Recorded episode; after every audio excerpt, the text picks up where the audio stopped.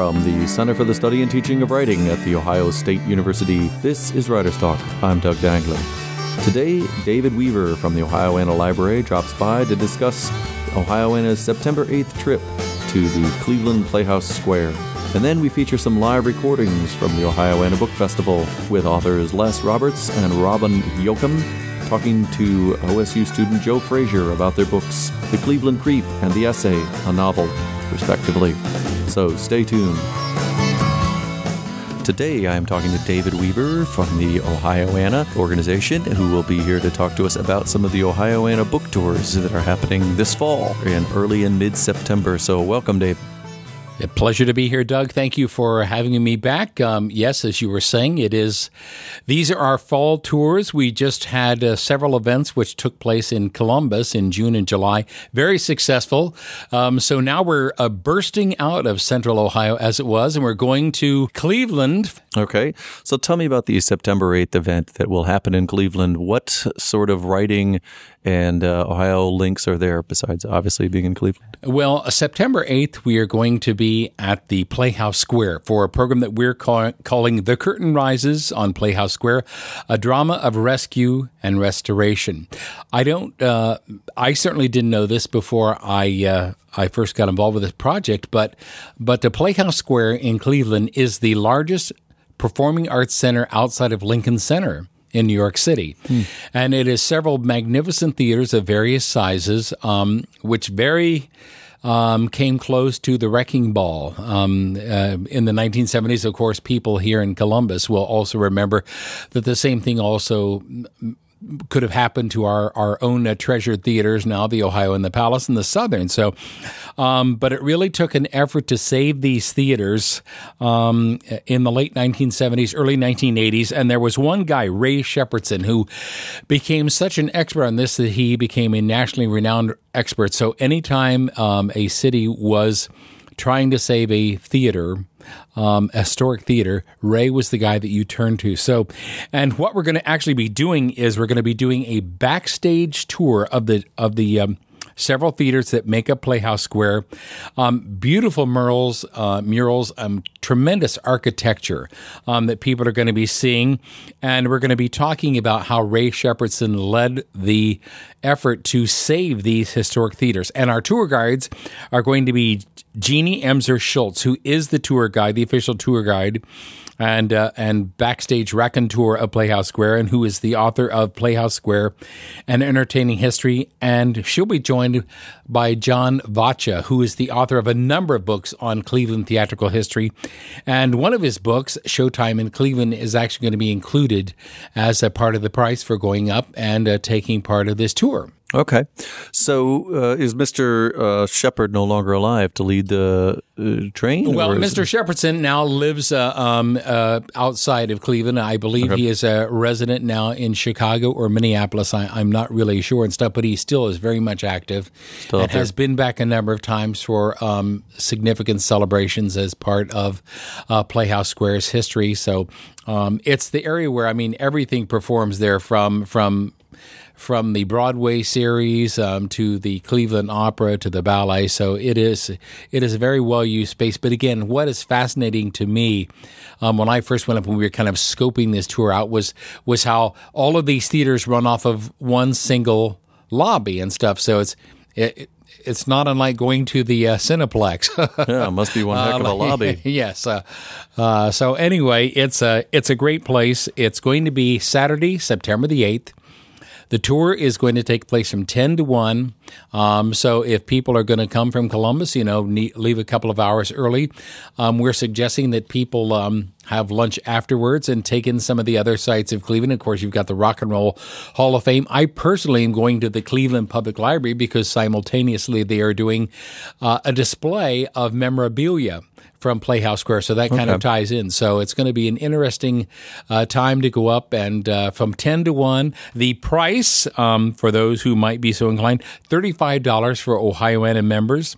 And if you're not a member of Ohioana, and by golly, why aren't you? Um, the Sure. cost is forty dollars, but both of those includes a copy of John Voch's book Showtime in Cleveland. Is this a book that you've had the opportunity to read yet, or one that I have not. I read? I read his uh, his history of the Hanna Theater, which was very fascinating. So um, I did uh, research on that because I was actually at the same time working on a book of my own about Ruby Elzy and Porgy and Bess Mm-hmm. um, when it first played Cleveland, played at the Hanna Theater. So I read John's book at that time. Great theatrical history. So if you're a buff of old theaters or of playhouses or theatrical companies, you know this is going to be a great trip to go on. Okay, and of course, the Cleveland Public Library will be Yes. having the uh, a, a collaborative event at that time, so you can do all kinds of reading, which is what at Writer's Talk we really want to the focus on. Where do you get the books? Where do you do the reading? That Yes. kind of stuff. You know how our how it goes for us, David. Yes. So anyway, um, the number to call is 466-3831, or you can also purchase tickets online at www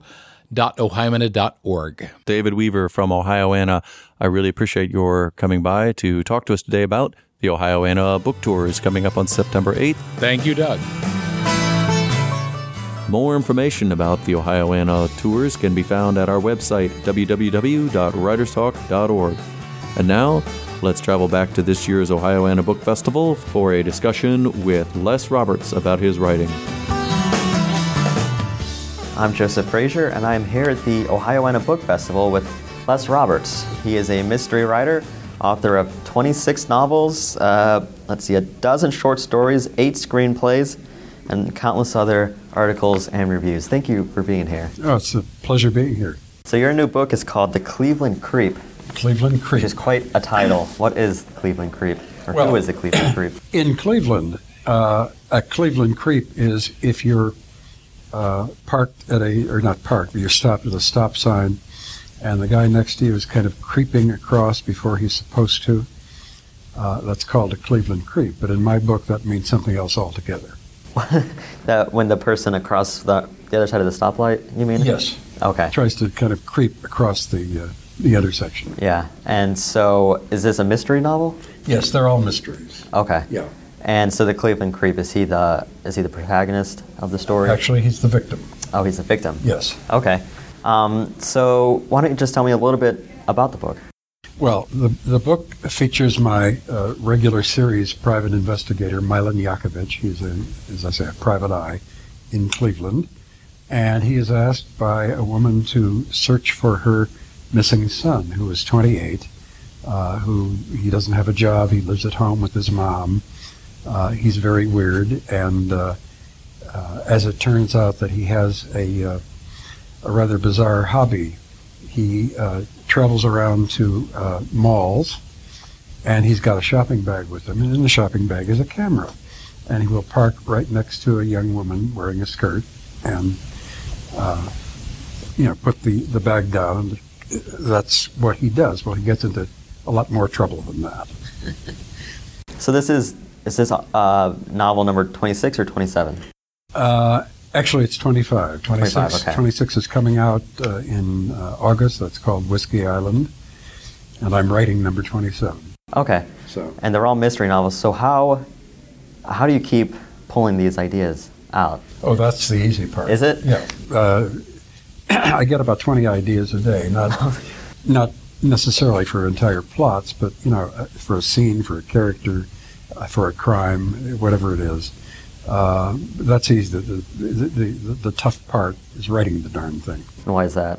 Well, because it's you know, I, I sit there in a room all by myself uh, for hours and hours every day. I mean, that's what I do for a living, and. Um, uh, sometimes I, I'm desperate to go out and just talk to people and look at people. That's why I, I love uh, you know, a book festival like this, because I've been talking to people all day, and you never know when uh, one or the other of them is going to show up in one of my books. They'll never know it.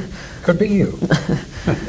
So tell me a little bit about that writing process. Do you jump out of bed every morning and hit the hit the keyboard or the paper? Uh, pretty much so. I, I, I get out of bed eh, about seven seven thirty. I don't set the alarm. Uh, I have my coffee. Uh, I read the paper. Uh, about nine o'clock, I will sit down uh, and write until approximately two or three o'clock in the afternoon, And then, and then I go do whatever I want. Okay. Uh, if I if uh, on that particular evening I have nothing to do, I will always go back into my office, which is in my you know in my home. Uh, I'll go back in there and I'll look at what I did this morning. I'll fix it because it's. I do a lot of rewriting of my own work. There are a lot of writers who say, "Oh, I never rewrite. I just write a first draft and they publish it that way, and I never edit it." Well, he's either a liar or a lousy writer, because that's my best writing is done going over and saying, "I can use a better word here. I can move that paragraph somewhere else, or I can cut it out altogether." So it's uh, it's always very very creative. I just uh, I can't wait to get up in the morning and do it. Now do you consciously try to put off that editing process until that evening or when you're writing, you know, like 10 in the morning, do you find yourself maybe wanting to go back? Sure. And do you, do you, do you do that or do you just try and stop yourself and just try and get it all out? No, no. If, if if I have a good idea for something that I wrote yesterday, or even you know five or six days ago, I said I, I had to go back and fix that now while I'm thinking about it. Because if I started taking notes, they'd be all over my wall. And do you, do you write out longhand or do you type? Oh no, I can't even read my own handwriting when I go to the grocery store. No, I, I, I use a computer. Do you find yourself, I've heard some writers have to physically remove the internet from the computer because they might get on there and get distracted. Uh, Or do you find it pretty, pretty easy to sit down there for? when I first got a computer years and years ago, and I, I got on the internet, and oh, you can go into chat rooms and you can do all sorts of fun stuff. And I, after about three or four months, I thought, this is boring, and it's it's distracting me from what I want to do. So, uh, you know, I, I check my email every morning, and I go on Facebook, which my publisher has told me I have to do, uh, and that takes about 40 minutes, I guess, and then I, ri- I write the rest of the day. Do you enjoy Facebook or is it, is it business? Sometimes I do, sometimes I don't. Yeah. Uh, it's a very political time right now. hmm And I, I have tried to stay out of that, but I can't because I have very strong political opinions and I uh, am not uh, uh, reluctant to state those. Is there, um, so you've written novels, short stories, screenplays, you wrote for a number of TV shows. Yeah. Um, is there a genre that you haven't written for yet that you'd like to? Well, I've written, I wrote comedy for years in, in you know, in television. Um, I've uh, written a lot of dramatic shows, and I've, you know, I've written all these mysteries. Uh, I haven't done science fiction. I haven't done a western. I love westerns. I own maybe 50 John Wayne movies and all the Clint Eastwood movies. But uh, that's a lot of research Mhm. you know, uh, doing a western. I don't want to do that. So I, uh, writing uh, current fiction, uh, I just make up what I want to be. It's that's the world that I live in, and sometimes I make stuff up, and sometimes it's real, but most of the time it's it's fictional.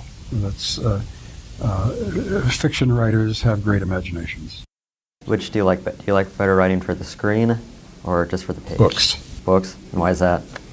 Uh, when you write for a movie or when you write for television, you finish your, your script, and there are at least 18 people lined up outside the door waiting to come in and put their fingerprints all over what you wrote. And when you write a, a novel, it's between the author and the editor and God, and God is frequently cut out of the loop. so uh, I, I, I love having total control of my own work And why mysteries for you? uh, because it gives me a chance to uh, write about and discuss things that irritate me and annoy me and enrage me. Uh, in the Cleveland Creep, um, it's about all sorts of things. It's about um, uh, teenage prostitution, but not not in the ghetto. These are uh, upper middle class teenage kids who are selling themselves and making a lot of money, which stunned me when I realized about that. And the other thing, and it's a big deal for me, is animal abuse. And so that's part of the book, too. So uh, almost everything that I write has something to do with something that I really care about. Because I can't just sit down and say, oh, I'll write a murder mystery about such and such. It's something that really drives me. Uh, I'm, I'm one of those writers, and I, I teach writing sometimes, and I always tell people, put yourself on the page. I, I want to know what you think about this, because let's face it, there are only like eight plots that have ever been written. But uh, you write it your way, and then I want to read it. If you try to write it like somebody else, I'll read the original. You know, like so many people, you know, like they want to write like Hemingway. No, Hemingway writes like Hemingway. You write like you. Well, the book is The Cleveland Creep, and we're here with Les Roberts. Thank you for being here. Thank you very much. More information about Les Roberts is available at the Writers Talk website, www.writerstalk.org. Now, another time travel with Robin Yocum at this year's Ohioana Book Festival. I'm Joseph Frazier, and I'm here at the Ohioana Book Festival with Robin Yocum, who is the author of the new book Favorite Sons. So why don't you just tell me a little bit about this book? Sure. It's it's a uh, book set in eastern Ohio, the hills of eastern Ohio, right along the Ohio River, and it's uh, in two sections. One, the first half of the book takes takes place in 1974. Uh, four young boys, town's favorite sons, are up looking for arrowheads, and uh, there's an encounter, somewhat unfortunate encounter with a uh, boy that's a couple years older than him, has a lot of mental and psychological issues, and uh, that boy ends up dead in the weeds. And these four kids uh, conspire to keep it a secret, even when a, a, a fella goes to prison, wrongfully convicted man goes to prison for the murder. Second half of the book takes place 30 years later when the narrator, who's one of the four boys, is uh, uh, prosecuting attorney and running for Ohio Attorney General. And he is uh, in the midst of his campaign when the wrongfully convicted guy uh, surfaces and he's out of prison now, and he knows what really happened up on the hill that day, and begins blackmailing uh, the central character, Hutch, Hutch, Hutch Van Buren. And Hutch needs to decide what's going to happen if he's going to be victim to the blackmail, and uh, he ends up going back and trying to reconnect with these guys that he's left years and years ago, try to figure out what how they're going to handle this situation. And this is your first novel, is that right? It's my first novel. It's my third book. Okay. Okay, and uh, uh, I will. I had written a couple of true crime books based on my uh, experience as a crime reporter with the Dispatch, and um, I, would always wanted to do fiction. So this was actually the the second book I finished. Uh, it just sold first. Uh, I'll have another book coming out in October, another novel uh, called The Essay. Uh, but yeah, this was this was the first one. It actually had its roots, its genesis here. Kind of interesting is when I was with the dispatch, I'd gone down to the Southern Ohio Correctional Facility and did a story uh, uh, on a guy that I was doing a series on wrongful convictions, and I went down and did an interview with a guy named Johnny Spirko, and Johnny was on death row at the time for the murder of a, a female postmaster up in uh, Elgin, Ohio, little just a little speck of a town up around Lima. And before I left, I took a little tour of the death house. And which in those days we used the electric chair. And right off the, the that room there was a small room with a panel, and there was on that panel there was a red and a green and a white button. And on execution days, uh, they would um, three guards. It was it was extra pay, but volunteer would go in, and on the superintendent's command, would each of them would push their button but only one of them was hooked up to the juice. And that always just sort of stuck with me. I, I always wondered, you know, who who volunteers for that? What's that guy look like? What goes through his head? And so that was as far as I'd gotten. And, and I thought maybe I'll do a book about this prison guard. The name of the book will be The Button Man. And it'll be about his relationship or friendship with a death row inmate who over time he starts to think was wrongfully convicted. Okay? at some point, uh, I started writing, and what I did was I, I, I started to write the story uh, I, to create the crime for which this guy was wrongfully convicted. And once I had it take that done, I really liked the four characters, these four boys, and I thought I'm just going to kind of ditch that and go a different way because I wanted to find out what happens to these four kids uh, as they're trying to conceal this and what happens to them, what impact that has over the, the decades. So tell me a little bit about the difference between writing uh, as a journalist um, and then now now doing fiction. the difference, mm-hmm. you know, I, I, think fiction is a little bit easier. Okay. Um, I've had some opportunities to do some some more uh, nonfiction, but the reason I've gravitated toward fiction, I think, is one to, to do nonfiction takes a lot of research and a lot of time that I don't really have. I've, I've I run a business, uh, a marketing and PR business, and I need to write when I have time to write. And so sometimes that's you know dic- doing dictation in the car. It's early in the morning. It's late in the evening. It just depends. Uh, and I wanted to create a book. You know, for all those years as a journalist, you know, you're you're recording other people's deeds and misdeeds. And, and I wanted to create something that was uniquely mine. My ideas, my words, my imagination. And I think that's why I gravitated toward fiction. It's interesting you say that. I would, I would think most people might say that nonfiction might be easier just because you have all the source material. You don't have to create any of it. But tell me a little bit about the writing process for you um, and how, when you're writing uh, from your imagination fiction, how that might be different from from doing journalism or nonfiction. Well, you know, obviously, uh, uh, in journalism, you're restricted by the facts. Mm-hmm. You know, uh, but I write. Uh, I, I, try to write every day. I try to do something every day, and like I said, sometimes that's dictating in the car when I'm driving on a recorder, um, and I will write when I'm creating a, a book. I, I, I talk about buckets. Okay? Because I don't necessarily write in sequence. If I have an idea for a scene and it's later in the book, I'll go ahead, I'll record it. I get it down on paper, get it down in my computer so that I'm moving the ball, you know, I'm, I'm, I'm moving the ball down the field. You know, it, it doesn't, that may not take care of the first chapter or the second chapter, but I, am getting words down and getting these thoughts and ideas, and and I put them. I said, okay, I don't know exactly where this is going to go, but I know it's in this bucket. Okay, it's it's it, which in this bucket is taken care of.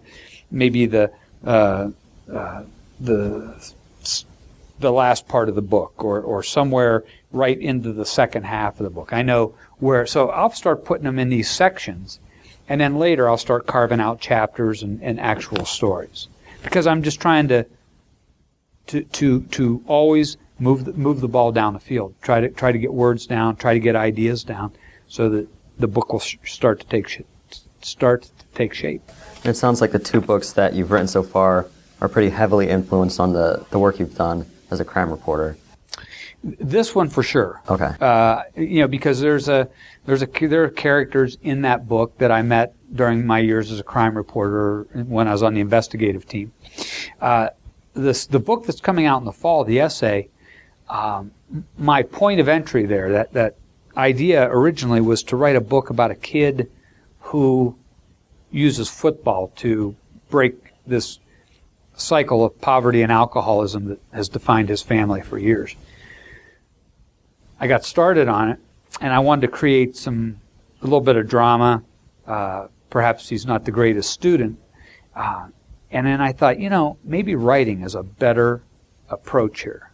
So he's instead of breaking that poverty through athletics, he's going to do it because he's a writer. And, there, and, and, and you know, he creates a, a path to get out of there. Why did you want to write that story? It, because it came to me early on, and, and I had an idea of where this kid would live in this rural part of Vinton County uh, and, and, in many respects, it's somewhat like Eastern Ohio, a lot of hills, um, poverty. And uh, I, I, created this character uh, who I liked, Jimmy Lee Hickam. And uh, once I got rolling, it just seemed like uh, you know I could I could carve this book around it. I can't say every book. You know, I, I call it that point of entry, and and with favorite sons, it was the, the visit to the that room where the buttons were on the panel. Uh, with the essay, it started with a kid playing high school football and trying to trying to carve a new life for himself. Um, now, in both cases, the final book didn't end up the way I had, I started, but that was my intent, and that was the direction I was heading. And then sometimes your characters tell you, "Now, this is this is the path I'm taking."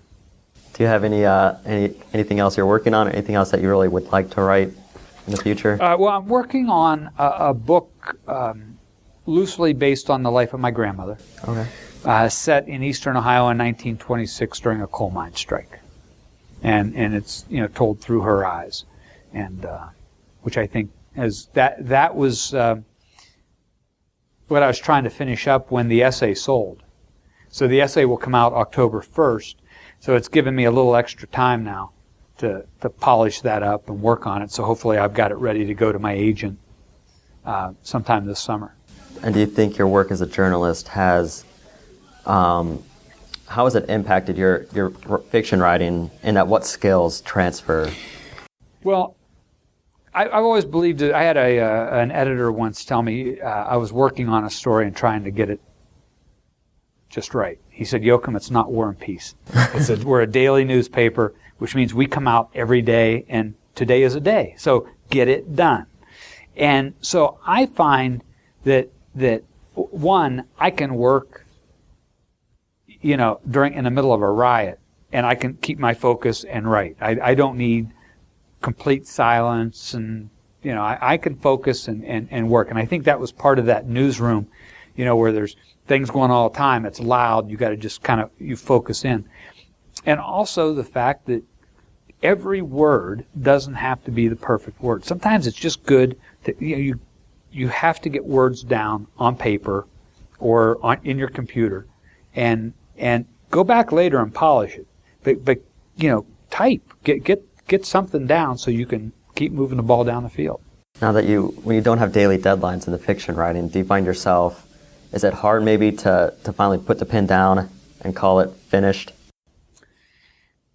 Not for me. Okay. No, um, because I my I, I, I don't know, a worst trait is probably not the, the, the best way to, to say it, but I can't think of a different way. As a writer, is my own impatience. Okay, I got that project done. Let's get to the next one. Okay, I got that book done. Let's go to the next one.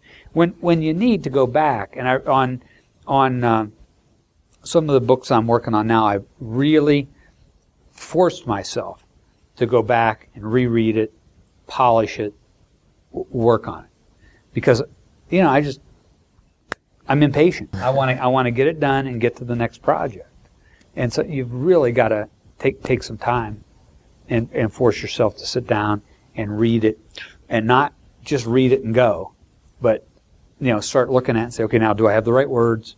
Have I said it the way I want to say it? You know, invariably you get you read it a month later and you go, oh no, this is a better word. Uh, Why was I thinking there? Uh, even favorite sons, I'll read it and now and think, oh, if, I, if I'd have thought of this, Yeah. you know. But at some point, it has to be done. You know, your editors are are screaming for it. So Well, the book is Favorite Sons, and the essay will be out soon, October first. October 1st. Robin Yocum, thank you for Oh, joining us. thanks for having me. Appreciate it. More information about Robin Yocum is available at the Writers Talk website at www.writerstalk.org. From the Center for the Study and Teaching of Writing at The Ohio State University, this has been Writers Talk. I'm Doug Dangler. Till next time, keep writing.